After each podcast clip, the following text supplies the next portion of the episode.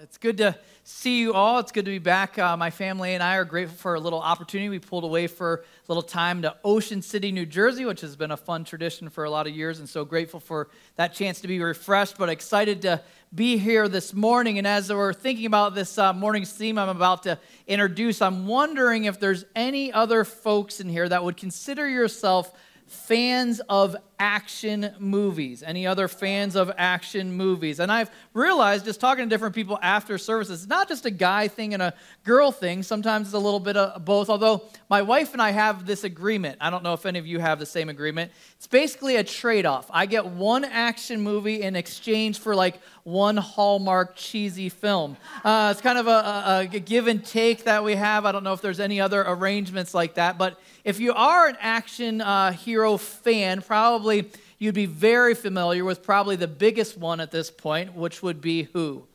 The Rock. The Rock, I would suggest, is probably the, the biggest action hero present day. In fact, uh, even this summer, he's had two movies. Who can tell me the two movies he's had out this summer? Rampage and Skyscraper, exactly. Rock isn't necessarily known for reading scripts prior to saying, Yes, I've come to realize. I think he just hears the big idea like uh, work alongside with a large gorilla, I'm in. You know, like a save family in a burning building, I'm in. But either way, big deal. Enjoy The Rock if you're an action hero fan. In fact, you might not know this, a lot of people don't. He actually has a song written about him. Did you guys know that? The Rock? In fact, you may not even have realized you sung it this morning. Take a look. So, so sorry, that may have just uh, ruined that song for a lot of people. And so I didn't have a grandma rap to introduce like John. So anyway, that's the, the idea here this morning is we're introduced this series called Mixtape. You're, a lot of you are still staring. We can take that down. Uh, but we have this series called Mixtape. And the idea behind this series was that the people that were speaking would have opportunity to kind of pick a favorite passage. And you might be wondering why I'm talking about action heroes. Well, I was thinking on vacation, I'm like, you know what? If I have a, a free reign to just pick any passage and kind of anything in randomness out there in Scripture, I was like, you know what? I'm going with David's mighty men. David's mighty men. A lot of you might not be familiar with David's mighty men. They're found uh, described in 2 Samuel 23, and we're going to get a glimpse at these characters that aren't just superheroes made up in Hollywood, but literally real life action heroes. And we're told in Scripture, actually in Romans 15 4, that whatever was written in former days was written for our instruction. So I believe, even by looking at some action heroes this morning, there's something for us from God's word that He can literally bring to life, bring to, to surface. I would suggest some of the character qualities that we're going to see in these men are definitely applicable still today. Let me pray before we dive into this section. God, we invite you this morning and are grateful for even this chance to worship you already this morning. It was a sweet time uh, to opportunity to do that. We ask now that you'd speak to us through this text, that you'd really illuminate these different characters and characteristics of them that are uh, for us to emulate, for us to, to model after. And as we look at them and what made them, what made these mighty men mighty, God, we ask that you'd stretch us and grow us to be mighty men and women of faith as well. God, we ask that you teach us, stretch us. We invite that this morning. In Jesus Christ's name, amen. Well, while you're turning to uh, 2 uh, Samuel 23, a little bit of background. Uh, it's probably not, uh, not uh, uncommon to have a message about David. In fact, David, I was reading about it this week, is actually talked about more than any other man in Scripture. And in fact, other than Jesus Christ, he's the most discussed in any verses, any passages. So, a lot in scripture about David. But you might remember, if you're familiar with this story, there's kind of this gap period of time before, between when David was anointed as king to when David actually became king or recognized as king by the masses. And in that, during that, that kind of window or that gap period, he needed a high level of protection because one, he was living at a time that was filled with lots of obstacles as, as, far as outside enemies, the Philistines, the Moabites, and you could go down all kinds of ites that were against him and, uh, and, and in Scripture. But you also had Saul, the king of the existing army that wanted to take in Israel, that wanted to take him out as well. And so it had a lot of opposition. So God, in his kindness, raised up this, this group of men. In our section here this morning, about 37 are mentioned, kind of a green berets, if you will, of that time that were elevated as protectors of David. And really, each one of them was broken down into kind of three sections. First section was a group of, of three guys that were really known for their just miraculous feats militarily, and then another three that were kind of second tier, and then the other 31 that all made up this group of 37 men that protected David. Some debate over where these men came from. Most likely, many of them were while David was general of Saul's army, most likely part of that army that he oversaw but also while he was in the wilderness, you had a lot of kind of people from Israel that came out under his leadership. In fact, we talk about it in 1 Samuel. Says, And everyone who was in distress, and everyone who was in debt, and everyone who was bitter in soul gathered to him. A lot of Jesus parallels there. And he became the commander over them. And there were with him about 400 men. So he's hiding in the, in the wilderness, if you will, with 400 men, 37 of those elite warriors that are protecting him. So pretty intense. So that's a little backdrop for our text. We're going to start describing the first of the three mighty men here in verse 8 of chapter 23 in 2 Samuel. It says this These are the names of the mighty men whom David had Johabeshebeth, uh, we're going to just call him Josh. Attack, Attachamonite. Jo- I did that on Thursday. Josh, our uh, young adults pastor, liked that. Uh, he's a, a Tahchemonite. He was chief of the three. He wielded his spear, listen to this, against 800 whom he killed at one time. If you're an action uh, hero fan, most likely you've uh, spent some time watching John Rambo and some of his feats. If you anybody watched some of the Rambo movie, in fact, I was looking online and there was a summary of Rambo's actual kills in his movies. First Blood, only one. It wasn't his fault. For, Rambo 2, 75, 115, it, it escalated, and all of his confirmed kills in Vietnam to a grand total of 503. I found the second chart even more helpful that broke it down based on kills with his shirt on and kills with his shirt off. So either either way, very impressive, but all done with what? Large machine guns and one large knife. What does it say about Josh and his accomplishments? 800 men with a spear in one battle. How unbelievable is that? Like, at what point, I, my mind was kind of processing this. At what point, when you're an enemy of Josh and you're coming against him, when you're, was it like number 467 that started thinking, ah, maybe this isn't such a good idea? You know what I mean? Like, this isn't, uh, or, are you that guy with such an ego that you're like, no, I'm the one that's going to do it. I'm going to take him out. Like, either, either way, pure silliness in opposing him. And I imagine on the flip side of that, if you are Josh and you're in battle, there's at some point in that that you come to this conclusion that what? You see it on the screen. I can't lose. I can't lose. Why?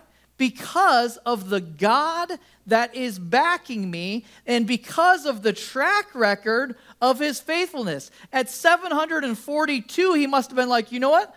I'm pretty much unstoppable because of who I'm representing as we're applying this still today, my question for us at what point in God's track record of faithfulness in your life do you come to the same conclusion that I can't lose? The same thing that, that Paul concluded if God is for me, then who can be against me? Who can oppose me? If you're, if you're stepping out in faith with God backing you, what is opposition look like? For this man, Josh, uh, and I'm going to stick with that, for him, he recognized he had a I can't lose mentality. And so often our battles have to start with what's going on in the mind. We're going to continue with this next character another characteristic that we'll see in this, verse 9. And next to him among the three mighty men was Eleazar, the son of Dodo. Interesting. Son of Ahohi. He was da- with David when they defied the Philistines who were gathered there for battle. And the men of Israel withdrew. He rose and struck down the Philistines until his hand was weary and his hand clung to the sword. And the Lord brought about a great victory that day. And the men returned after him only to strip the slain.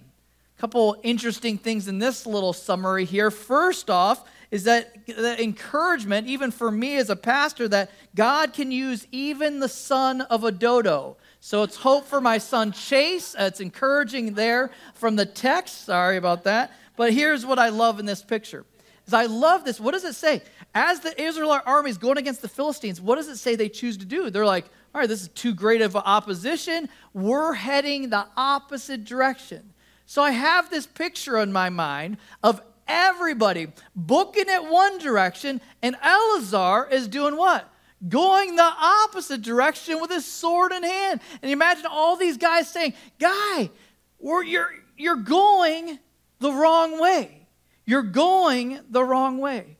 It made me think of a favorite movie clip, and I'm sorry to show this right now in church, but we need to do it from planes, trains, and automobiles. Do you guys remember this? You're going. What? You're going the wrong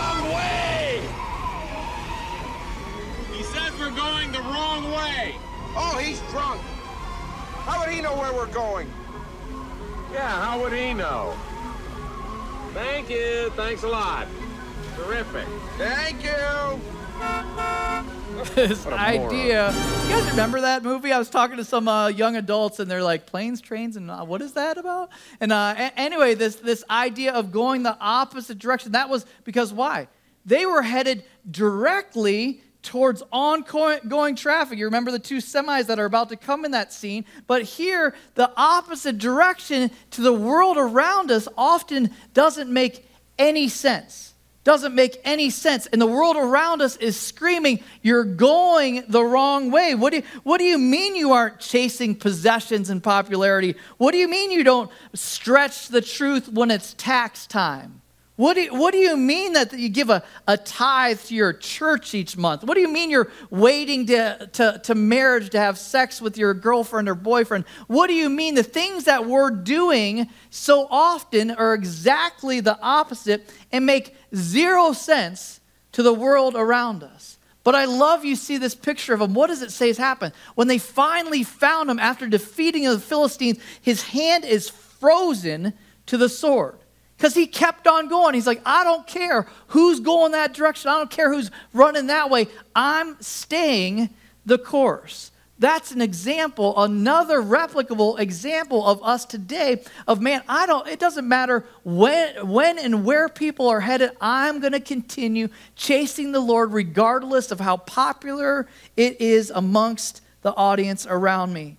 So Eleazar, second hero, third man. And remember, I mentioned three kind of celebrated heroes. So that's number two of the first three. The third one, and next to him was Shammah, the son of Agee the Hararite. The Philistines gathered together at Lehi, where there was a plot of ground full of lentils. And the men fled from the Philistines, again fleeing. But he took his stand in the midst of the plot and defended it and struck down the Philistines. And the Lord worked a great victory. Love that little picture there of this third hero. I don't know if there's anybody here that's tried lentil soup before. Anybody tried lentil soup? Anybody really say when you're thinking through like top five things you enjoy, do you think of like, you know, man, I really enjoy some good lentil soup? Uh, not really. There's one uh, interesting person in our church that's raising their hand, but otherwise, the majority of us conclude this lentil soups not that good. It's kind of bland, doesn't have a lot of taste. Okay, we can bicker later. Um, but typically, you don't associate lentil, work with me here. Typically, you don't associate lentil soup as this prized possession, you know? Like it's not usually seen that. I know we'll talk later. But, uh, but, but, but, but here, you, you, there's a piece of you that's saying what? There's a piece of you that's saying, just give them the peas. You know, like give, give them, if the Philistines want this little plot of land with some lentils on it, just give it to them. There's certain things that's worth dying for, and certain things you just let go, right? Lentils probably being one of those. What this says is something as I was thinking about it, this character is man, this is a guy that's not budging on the little stuff or on the big stuff.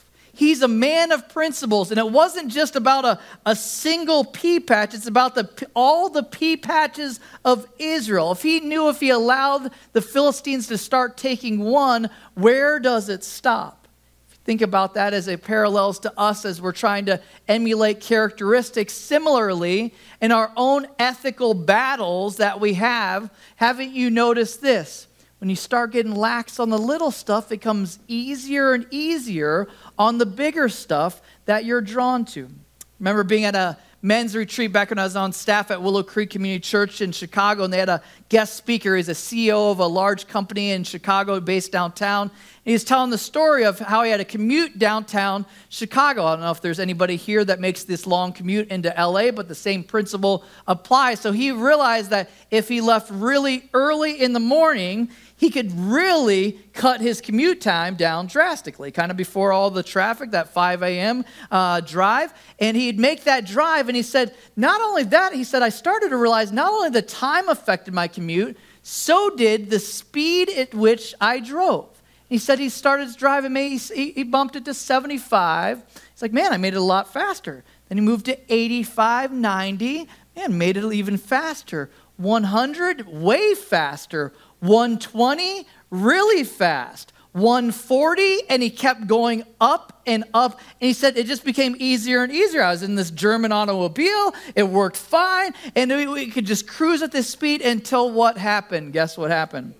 Eventually pulled over. The cops were like we were trying to catch you for months. And uh and, and so he got in like legit trouble. And he's like man isn't that the same of how ethical stuff works? Just starts with a a little lie. It just starts with a little stretch, a little compromise, and before you know it, it what? Snowballs out of control. I love this example of this mighty man of valor that wasn't even going to budge on a pea patch. Wasn't even going to budge on a pea patch. Oh, that we could take that same commitment to principles ourselves.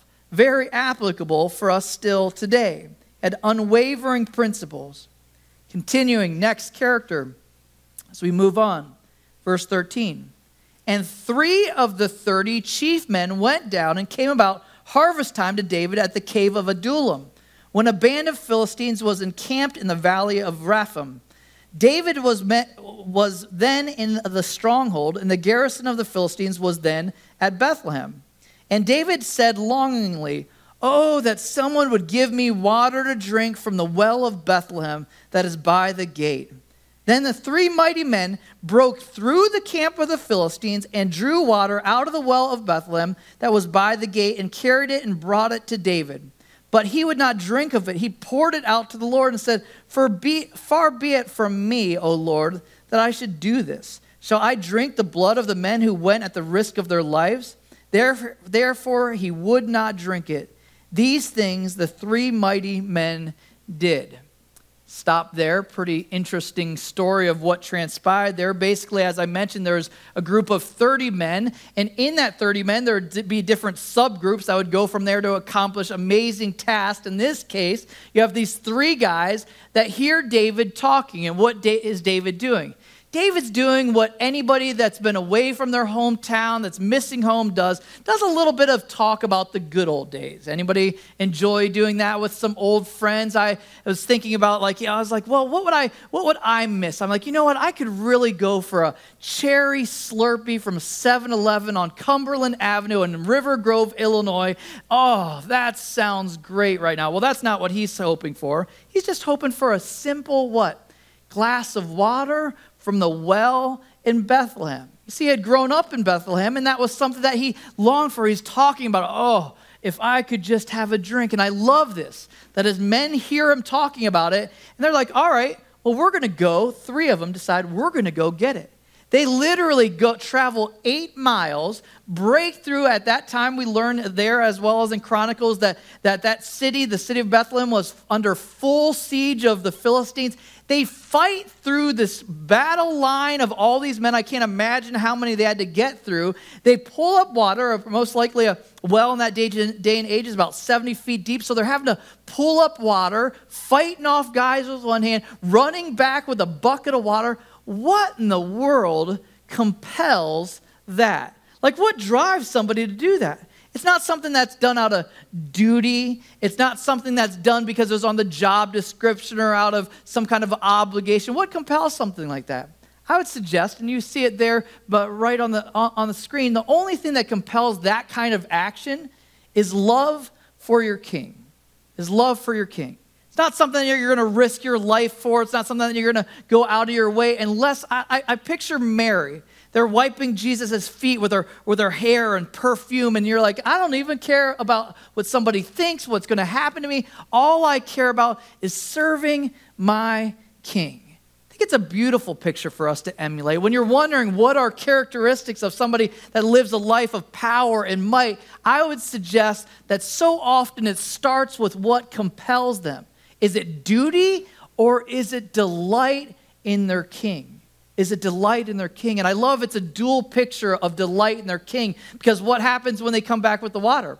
What does David say? It's like, man, I can't drink that. I'm going to elevate this from just a, cup of water to an offering to my king. So David also displays his love for his king, both being a, a beautiful picture in this text and I ask us this morning, as we're trying to be teachable from all of these sections of Scripture, is where is our love meter this morning for our King? Is it kind of waned off? Is it something that's kind of lost a bit of its fervor, a bit of its passion? What do I need to do to stir that relationship? What time needs to be spent? What relationship? How can I develop that so it becomes a driving passion in my life. Another example of what set these mighty men apart. Uh, verse 18, it describes one other guy, the first of the second group of three that I mentioned. Now, Abishai, the brother of Joab, the son of Zeruiah, was chief of the 30 and was and he wielded his spear against 300 men and killed them and won a name beside the three he was the most renowned of the 30 and became their commander but he did not attain to the three.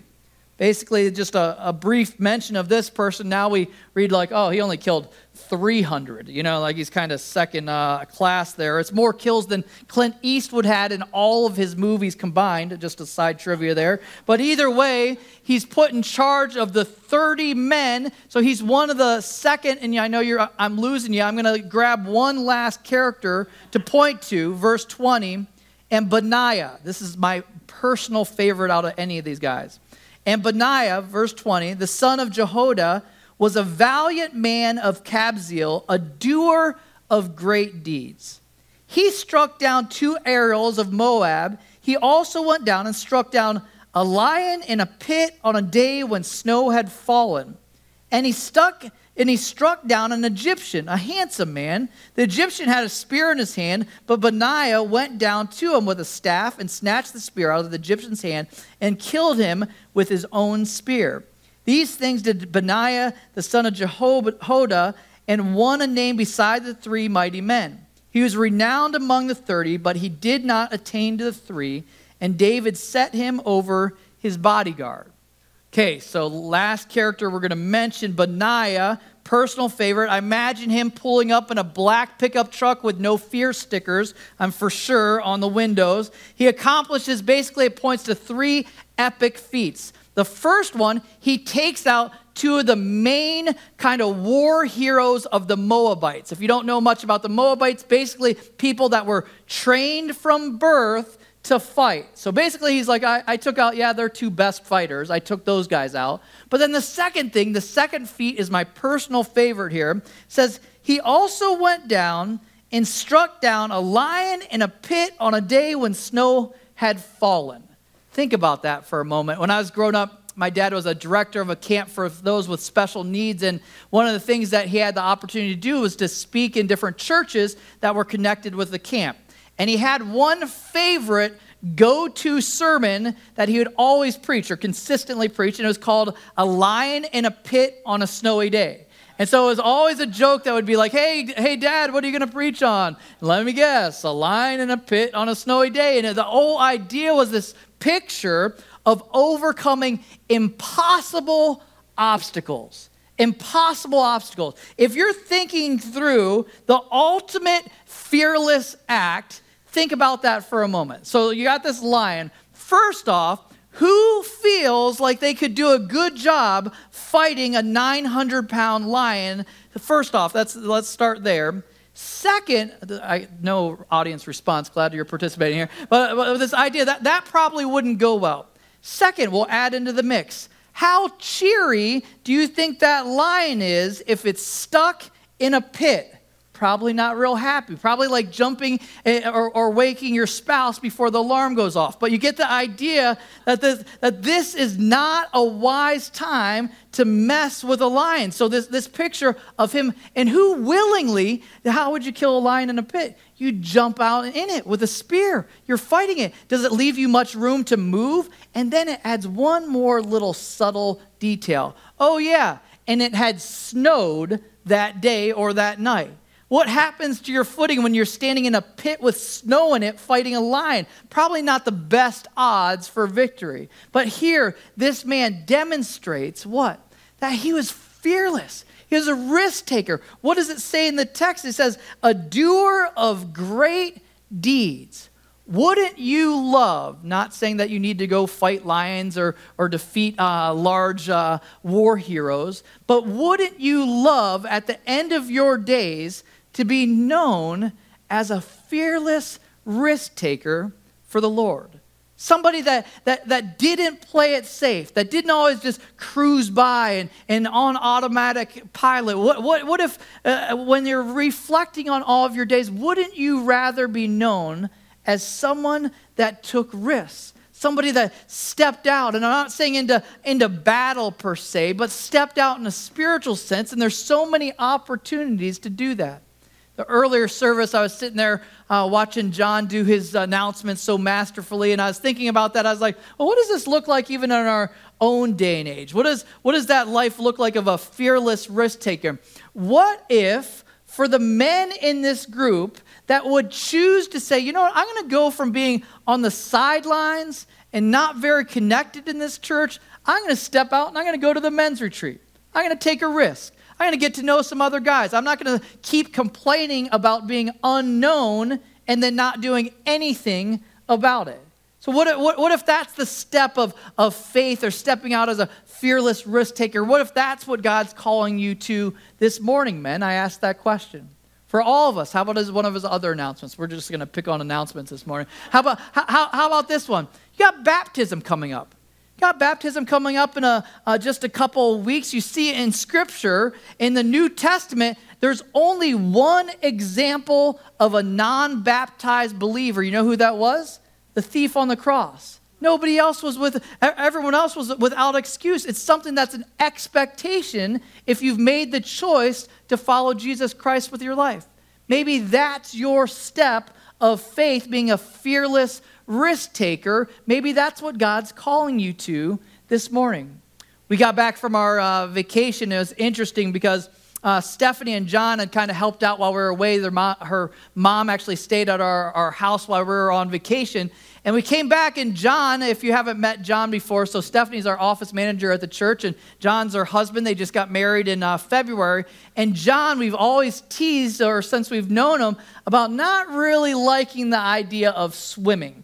So we'd walk by the, the pool in our house and we're like, hey, John, you want to take a dip? And he's like, it's not going to happen. Not going to happen. Never going to happen. And, uh, and, so it was interesting. We were saying, we kind of got to the root of that. He had maybe something as a, when he was younger that happened, didn't go real well with water. And so we are teasing him about it, but he'd still never touched the water. We got back from vacation. We literally showed up at our house, like upon arrival. They were there hanging out. And we look in the back pool and there's John with a big snorkel mask on, just swimming across our pool. I'm like, what in the world is happening? Like, this is this can't be. Is that John in there? Like, what? What is like? What happened? He became Aquaman while we're gone. We we we, we look in the pool and and I'm, we're asking Stephanie, what in the world happened? Why is he why is he swimming? Like, we can never get him to do that. She's like, oh yeah, you know why he's doing it? He wants to get baptized in August he has to overcome his fear of water first. Guys, seriously, how cool is that? You talk about heroes in the Old Testament and all these battle achievements, but what if the, the, the call that we have on life is some of those little steps of faith that say, you know what, I'm going to elevate kind of my fears. I, I'm going to elevate this, this commitment over my fears, over all these obstacles. I'm going to make the choice to act in obedience my question for us as we conclude is what is the fearless risk taker move that he's calling you to make? As we wrap up, just looking at that list, it's kind of interesting. When you scroll down to the very bottom, if you guys still have it open there, what's the name of the last warrior that's mentioned there as somebody that's elevated in high regard? Who's the last one? Who can see it? Uriah the Hittite. Who else can tell me about Uriah the Hittite? What's, what's he known for? What, what, what happened with Bathsheba? What, what, what happened with him being sent off to the front lines uh, at David's command? See, it's pretty interesting, pretty fascinating that when God's compiling scripture and celebrating heroes, he makes the choice to still elevate Uriah. Thinking about that and how it applies to us today. Man, if you think that these guys, all their actions are noticed, do you not think present day, those of us that have committed to follow Jesus Christ with our lives and have uh, proclaimed that to the world around us, do you not think every little act of faithfulness is not seen, recognized, and celebrated by our God still today? He sees it all. There's nothing that sneaks by. Our choices to engage and be involved, man, it is noticed and celebrated. So I leave us with this question, just reflecting on these mighty men. And I appreciate the uh, slack to let me go a kind of a, a, little different direction with the sermon. We'll be back to Hallmark next week. It's okay. And uh, uh, but but you think you ask yourself some of those questions. What is it from their lives that you need to wrestle through yourself? What needs to adjust so that you're known as a mighty man or woman? Is it kind of the, the more simple question at the beginning? Does it have to do with our mentality? Do we need more of a I can't lose mentality to make to per, pervade our thinking? Or maybe it's for you, maybe it's the heading the opposite direction of all of your peers, regardless of how many people are saying you're going the wrong way. Maybe it's sharpening your ethical edge. Maybe you need to maybe tighten some things up a little bit in your life that you've gotten maybe a little too loose on. Maybe it's the mo- probably the most important. Maybe it's rekindling your love for your king. Maybe it's putting in the hard work of rekindling that relationship. I don't know what it is for you. Maybe the last one is exactly what you needed to the, the taking more risks instead of playing it safe in your version of Christianity. I don't know what God's calling you to, but I'm grateful that His Word still speaks to us so many years later from characters found in this obscure passage of the Bible. Amen? Let me pray for us as we wrap up. And I thank you for this example, God, and you tell us that these are written for us, examples for us to emulate, to, to teach us, to stretch us. And I thank you for these mighty men, their heroic feats that demonstrate one thing. It was only to the degree that they were submitted to you. Over and over in this passage, God, it points to the Lord gave them a great victory that day. The Lord did amazing things. You're the one hero in Scripture we point to. I pray for us as we look to wrestle through which of these callings you have for us, God, that that would be the reigning theme in our minds more and more of you and less and less of us. Recognize we can only do that with your nudging and your promptings. So we invite that even in our lives this morning. In Jesus Christ's name, amen. Pray you have a wonderful week. If there's anything we can be praying for you, we'll be available after the service. Otherwise, God bless you. Have a great Sunday.